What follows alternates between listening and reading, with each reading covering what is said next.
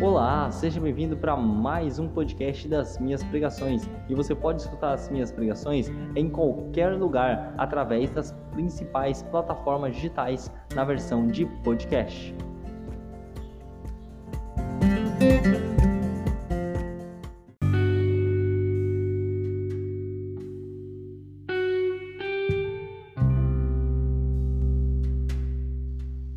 Então fique agora com mais uma pregação.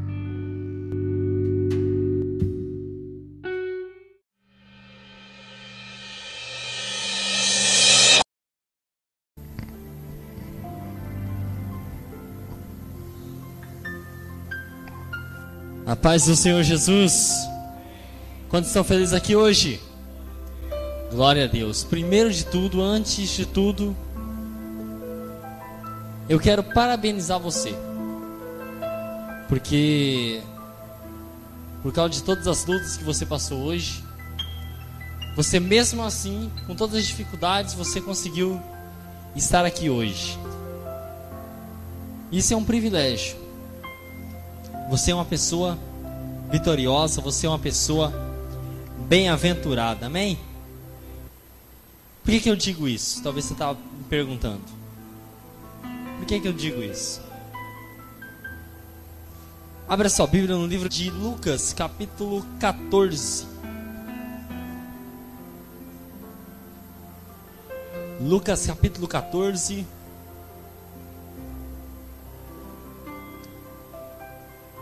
A partir do versículo 15, eu quero pregar hoje sobre a parábola do grande banquete, ou algumas traduções, a parábola da grande ceia. Lucas capítulo 14, versículo 15. Jesus estava sentado na mesa, junto com aquela, aquelas pessoas, né? Algumas pessoas. E olha o que acontece. E ouvindo isso, um dos que estavam assentados com ele à mesa, disse-lhe: Bem-aventurado o que come o pão do reino de Deus. Porém, ele lhe disse: Certo homem fez uma grande ceia e convidou muitos. E na hora da ceia, mandou o seu servo dizer aos convidados: Vinde que tudo já está preparado. E todos começaram a excusar-se, ou seja, recusar né, o convite. Aquelas pessoas que foram convidadas. Disse-lhe o primeiro: Comprei um campo e importa-me ver-lo. Rogo-te que me haja de escusado. E outro disse: Comprei cinco juntas de boi e vou experimentá-los. Rogo-te que me haja por escusado. E o outro disse: Casei, portanto não vou ir. E voltando, o servo anunciou essas coisas ao seu senhor. E o pai de família, ou seja, o senhor né, daquele servo, aquele que fez aquela grande ceia, indignado, disse-lhe aos seus servos: Sai depressa pelas ruas e bairros da cidade e traze aqui os pobres, os aleijados, os mancos e os cegos. E disse o servo: Senhor, feito está como mandastes, e ainda há lugar. Ou seja, o servo foi, chamou os cegos, os mancos, os aleijados, os pobres, essas pessoas, e o local ainda estava vazio, o local onde é, estava essa festa, né? E ainda há lugar. E disse o Senhor: Sai pelos caminhos e valados e força-os a entrar para a minha casa, para que minha casa se encha, porque eu vos digo que nenhum daqueles varões, ou seja, nenhuma daquelas pessoas que foram convidados provará da minha ceia. Amém? O Senhor falou que aqueles que foram convidados, aqueles que o Senhor foi lá, chamou eles, e o servo foi atrás deles, e eles recusaram, não, não quero ir. Nenhum deles provará da ceia que o Senhor preparou. E aqui a mensagem fala o servo chegou e falou: Vamos lá, vamos para a ceia, porque já está tudo preparado. Às vezes a gente cansa. Você sabe como é que eu cheguei aqui hoje na igreja? E até agora eu estou assim? Eu estou quebrado do serviço. Estou todo cansado, estou com dor nas costas. Não é fácil. Ser de um dia cansativo de serviço. E outra coisa, não ganhei o tanto que eu queria ganhar. Ganhei muito pouco hoje. Mas mesmo assim eu estou aqui. E glória a Deus por isso. Porque o Senhor renova as minhas forças. Porque o fardo de Jesus é um fardo leve. O jugo dele é um jugo suave. E é por causa disso que eu não caio. Porque eu, eu pego todas as minhas preocupações, todas as minhas fraquezas, e entrego para Ele. E Ele renova as minhas forças. E muitas pessoas foram convidadas para estar aqui hoje. Foi ou não foi? Várias pessoas poderiam estar aqui hoje, mas eles inventam muitas desculpas. Não, eu não vou aqui hoje. Não vou lá não. Eu estou cansado. Ah, eu tenho coisas para fazer. Eu tenho novela para assistir. É ou não é? Mas o Senhor deixou tudo preparado, né? E como aquele aquele essa pessoa que estava sentada com Jesus falou: Bem-aventurado é essa pessoa que come do pão do reino dos céus. Ou seja, o pão do reino dos céus é a palavra de Jesus. Esse é o pão que enche a gente. Talvez eu vou falar para você, sabe o que você tem que fazer no dia que tiver culto, você estiver quebrado, cansado mesmo? Vou falar uma coisa para você, não fica na sua casa, vem para a igreja. Vem o Senhor renovar todas as suas forças. Sabe o que você faz se você estiver doente? Ruim mesmo, com dor de cabeça? Vem para a igreja. Poxa, Jesus curou cegos, curou aleijados, curou manco. Ele não vai curar só dor de cabeça? Claro que vai. Ele ressuscitou mortos. Será que não vai curar essa doença que você está passando? Essa enfermidade, essa febre? Você sabe o que eu fazia desde criança? Eu, fui, eu aprendi assim. Minha mãe me levou dessa forma. Ela me criou desse jeito.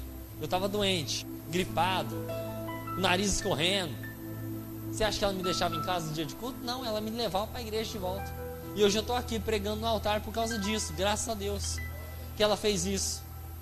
Eu entrava na igreja com febre e saía curado. Era assim que acontecia comigo. E hoje assim vai acontecer com você também. E eu te parabenizei antes ainda da pregação, por quê? Porque você foi vitorioso, você rejeitou o convite do mundo para estar aqui hoje ouvindo a palavra do Senhor e se alimentando da palavra dele, se alimentando do pão do reino dos céus. O Senhor foi lá e convidou aquelas pessoas. Muitas pessoas importantes, pessoas sábias, pessoas é, que têm várias qualidades.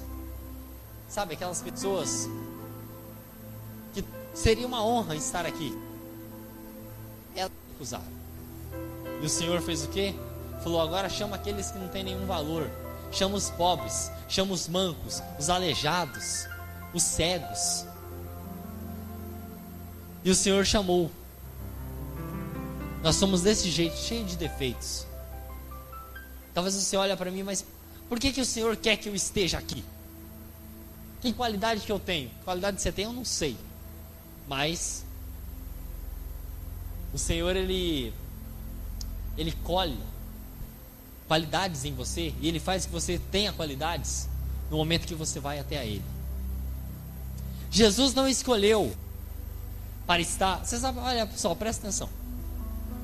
Quem que eram as melhores pessoas, na, minha, na sua opinião, que a Bíblia cita aqui no caso, vamos supor, que andava ali, que estava ali, no mesmo, na mesma cidade onde Jesus estava, que seria as melhores pessoas para ser discípulos dele. Quem você acha que é? Na minha opinião, sabe quem que era? Os melhores? Os fariseus. Por quê? Porque eles seguiam a lei à risca. Eles eram mestres na lei do Senhor. Eles eram aquelas pessoas que estavam no templo todo dia. Era eles que pregavam, era eles que levavam a palavra do Senhor, era eles que liam a lei, né? As, o Pentateuco, a, a Torá. Era ou não era? E eles aceitaram Jesus? Não. Os judeus não acreditam que Jesus é o Messias. Quem Jesus chamou para ser seus discípulos? Os piores. Mateus, que era um publicano, cobrador de impostos. Judas, que era um ladrão, que no final de tudo traiu ele. Pedro, que era um pavio curto. Quando foi prender Jesus, o cara sacou a espada, cortou a orelha do, do servo do sumo sacerdote. Tomé, que era um cara que tinha que era de dúvida. Era ou não era? Esse povo todo aí. Bartolomeu, que é o mesmo que Natanael também, tá? Bartolomeu e Natanael, não sei se você sabe, é o mesmo discípulo, tá? É a mesma pessoa. Que naquela época, porque o Império Romano dominava aquela área, então a pessoa tinha dois nomes, um nome hebreu, hebraico, né, e um nome romano. Igual Mateus também. Mateus é um nome romano. O nome hebraico dele é Levi, tá? Bartolomeu, e quando Felipe chegou, Felipe era, era discípulo de João Batista. Felipe chegou até Bartolomeu e falou: Olha só, achamos o Messias. O Messias, quem que é ele? Ah, é Jesus de Nazaré. De Nazaré? Por acaso posso sair alguma coisa boa lá de Nazaré? Felipe falou que vem e vê. Ou seja, Jesus chamou. Olha quem que era o discípulo dele? Um incrédulo, uma pessoa que não cria. Eram essas, essas pessoas que foram que Jesus chamou porque os fariseus se acusaram. E hoje eu e você estamos aqui com todos esses defeitos. Estamos ou não estamos? E nós aceitamos o convite de Jesus. E hoje nós estamos nos alimentando do pão do céu. Jesus ele fala quando ele manda os 70 discípulos, né? Ir de dois em dois, 70 naquela época. Quando eles voltam, eles voltam alegres, mandam os discípulos, né, expulsar demônios, curar os enfermos, deu autoridade para eles. E na hora que eles vão, e eles expulsam demônios, curam os enfermos, eles chegam todos alegres e Jesus fala: Jesus, você não vai acreditar que aconteceu. Os, os demônios obedecem a gente em teu nome. Nós curamos enfermos. Eles voltaram cheios de alegria. Jesus falou o quê? Olhou para o céu e falou: Senhor, graça eu te dou, porque o Senhor escondeu as coisas, essas coisas, dos sábios e dos inteligentes, e revelaste aos pequeninos, revelaste aos humildes, aquelas pessoas que cheias de defeito. E ele diz ainda mais: olha, os reis, os profetas queriam ver isso que vocês estão vendo, queriam experimentar, queriam viver isso que vocês estão vivendo, mas não puderam. Olha só, os profetas, os reis, os sacerdotes aqui do Antigo Testamento, essas pessoas gostariam de viver isso que você está vivendo, mas não puderam, não podem. Você acha que o Espírito Santo era privilégio de qualquer um assim? Não. O Espírito Santo naquela época era, era privilégio só dos reis, dos sacerdotes, dos profetas e de vez em quando, quando o Espírito do Senhor se apossava deles. Só. Você acha que, por exemplo, Sansão, você acha que Sansão 24 horas por dia ele era fortão? Não. Ele era forte só quando o Espírito Santo se apossava dele. Era assim. Você acha que 24 horas os profetas tinham revelações? Não. Só quando o Espírito Santo vinha, apossava deles, e eles e eles tinham as revelações. O Espírito Santo falava com eles. E hoje nós temos 24 horas por dia o Espírito Santo morando dentro de você, dentro do seu corpo, e a gente não valoriza isso. É ou não é? Imagina você chega você encontra, vamos supor, Abraão. Abraão, como que você vai lá e pergunta para ele, cara, como que foi você ser pai com 100 anos de idade? Sara, como que foi você ser mãe com 90 anos? Hein? Davi, como que foi matar aquele gigante? Sansão, como que foi esse negócio de o Espírito Santo apostar de você e você ficar forte? Da hora, do nada assim. E aí essas pessoas voltarem para você e falar: "Ei, como que é esse negócio de ter o Espírito Santo morando dentro de você? Como que é esse negócio aí de ter o próprio Deus dentro de você? Como é que é essa coisa de você expulsar os demônios no nome de Jesus, os demônios irem embora? Como é que é essa coisa de você impor a mão sobre os doentes e os doentes serem curados? E hoje nós podemos viver isso. Mas aquelas pessoas no Antigo Testamento não puderam estar vivendo isso. Os fariseus, eles recusaram. Os mestres da lei, por causa da religiosidade, por causa da, da falta de humildade deles, eles não receberam o Messias, não receberam Jesus, não quiseram experimentar do pão do reino, do pão do reino dos céus. Só que olha só quem estava com Jesus, experimentando do pão do reino: Maria Madalena, que era uma prostituta, Mateus, cobrador de impostos, o Judas Iscariotes, o Pedro, o Natanael, o Tomé, essas pessoas. Estavam junto com ele, aproveitando este momento. E hoje nós estamos aqui. Hoje, graças a Deus, o Brasil é um país praticamente cristão. De acordo aí com a pesquisa, mais de 50% do país é católico. Ou seja, cristãos. Mesmo que não sejam católicos praticantes, mas são cristãos. E uma outra grande parte são evangélicos, protestantes. Poucas pessoas são judeus, islã, é, sei lá, macumbeiro. É, macumbeiro tem bastante, mas o país é praticamente cristão. Hoje, se um se alguém, sei lá, um bandido entrar na igreja, sei lá, uma pessoa quiser atrapalhar o nosso culto aqui, a gente tem todo o direito de ligar para a polícia e falar: Ó, oh, prende essa pessoa que ela está atrapalhando. Tem ou não tem? Olha que país maravilhoso nós estamos. Se a gente for fazer isso lá na Índia, a gente é morto na hora.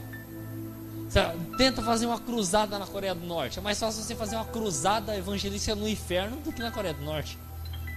Não dá para fazer isso. Olha que país maravilhoso nós estamos. Olha que igreja linda nós estamos aqui. Olha esses equipamentos de som. Eu sei que não é de última geração, mas é o que a gente tem. Jesus gostaria de ter esse negócio na época dele. Era no gogó mesmo. Mas hoje não, hoje eu tenho um microfone. Hoje tem as redes sociais. Hoje, se você entrar agora no, no Facebook da igreja, tem uma live agora transmitindo essa pregação. É ou não é? E obrigado você que está ouvindo pela live. então, nós somos bem-aventurados por fazer isso. Talvez você olhe assim, mas irmão, eu sou sem qualidade, não tenho qualidade nenhuma. Para Jesus me escolher, o que é que Jesus viu em mim? Sim, ele viu uma pessoa cheia de defeitos, que precisa ser mudada, e através dele você vai ser mudado. Jesus não escolhe pessoas perfeitas, ele escolhe pessoas imperfeitas para ele aperfeiçoar essas pessoas. E através dele você será aperfeiçoado cada vez mais, você será cada vez mais parecida com ele, parecida com Jesus. Cada vez mais você vai fazer as mesmas obras que ele. Você vai curar enfermos, expulsar demônios. Você vai fazer as obras dele. Eu sou uma pessoa lotada de defeito. Eu sou uma pessoa cansada. Pelo menos hoje eu estou cansado. Mas olha só, Jesus me chamou para pregar. E é uma honra estar aqui. Talvez você olhe assim, nossa, o Luciano está tão feliz, tão alegre, tão. Mas estou cansado. Parece? Não parece. Mas por que, que não parece? Porque Jesus está me usando. Porque eu estou hoje aqui na ceia dele, nesse grande banquete. E hoje vocês estão sendo alimentados. E hoje, por causa disso, nós estamos sendo fortalecidos. Estamos sendo renovados. É ou não é? por causa disso eu estou sendo aperfeiçoado e cada vez mais estou sendo parecido com Jesus. Mesmo sendo uma pessoa cheia de defeitos, cheia de pecados, com as paciência cheia já. Mas Jesus, mesmo assim, ele olha para mim, olha para você e fala: Olha, eu quero, eu quero a Dona Maria, eu quero a Dona Joveni, eu quero, eu quero a Estherzinha, eu quero você, meu irmão. Jesus ele quer usar você. Ele quer fazer que através de você flua o poder dele. Ele quer que através de você seja um canal de bênção para as pessoas ao seu redor. Ele quer fazer você ser o porta-voz de Jesus aqui na terra. E para isso você tem que se alimentar da palavra. Para que surja efeito aquilo que você está fazendo, você está fazendo a obra, você tem que se alimentar da palavra, você tem que buscar o Espírito Santo, você tem que se entregar para Ele. E quando você faz isso, você faz a mesma coisa que o nosso pastor pregou no último culto. Você está afiando seu machado. Você não vai precisar fazer tanta força para causar um impacto espiritual, não. Você só chega de leve, ó. Já cortou. Você não vai precisar dando martelada, não. Quando você faz isso, seu machado está e nada vai resistir. Você vai cortando todo laço. E olha só, tudo já está preparado. O Senhor falou para aquelas pessoas: tudo já está preparado, vem. E aquelas pessoas recusaram. E ele foi lá, fez o que? Chamou várias pessoas, aqueles que não tinham valor. E ainda a casa estava vazia. E ainda está, olha aqui. Vocês estão aqui agora. Talvez você é uma pessoa que as pessoas não dão valor para você, mas o Senhor da ceia, o Senhor da festa, ele dá valor para você. E ainda a ceia está vazia, ainda cabe bastante pessoas nessas cadeiras que vocês estão vendo vazias. Agora, no próximo culto que a gente tem que fazer na próxima ceia, ei, trazer mais gente. Traz seu vizinho, traz sua vizinha, traz seu esposo, traz seu filho, sua mãe, sei lá, seu irmão, sua irmã. Traz no próximo culto. Seu amigo, sua amiga. Próximo culto é culto de Santa Ceia. É culto da gente renovar a nossa aliança com o Senhor. Próximo culto agora é o culto onde nós vamos celebrar né, o que Jesus fez pela gente lá na cruz. Ele aniquilou todos os nossos pecados, levou sobre ele, e hoje nós estamos estaremos ceando com ele. Ou seja, no próximo culto. Faça isso. Tudo já está preparado. Agora venha participar da ceia. Se alimente do Senhor. Se alimente do pão do reino dos céus. Amém? Eu agradeço a oportunidade. As palmas louvam ao Senhor Jesus. Aleluia.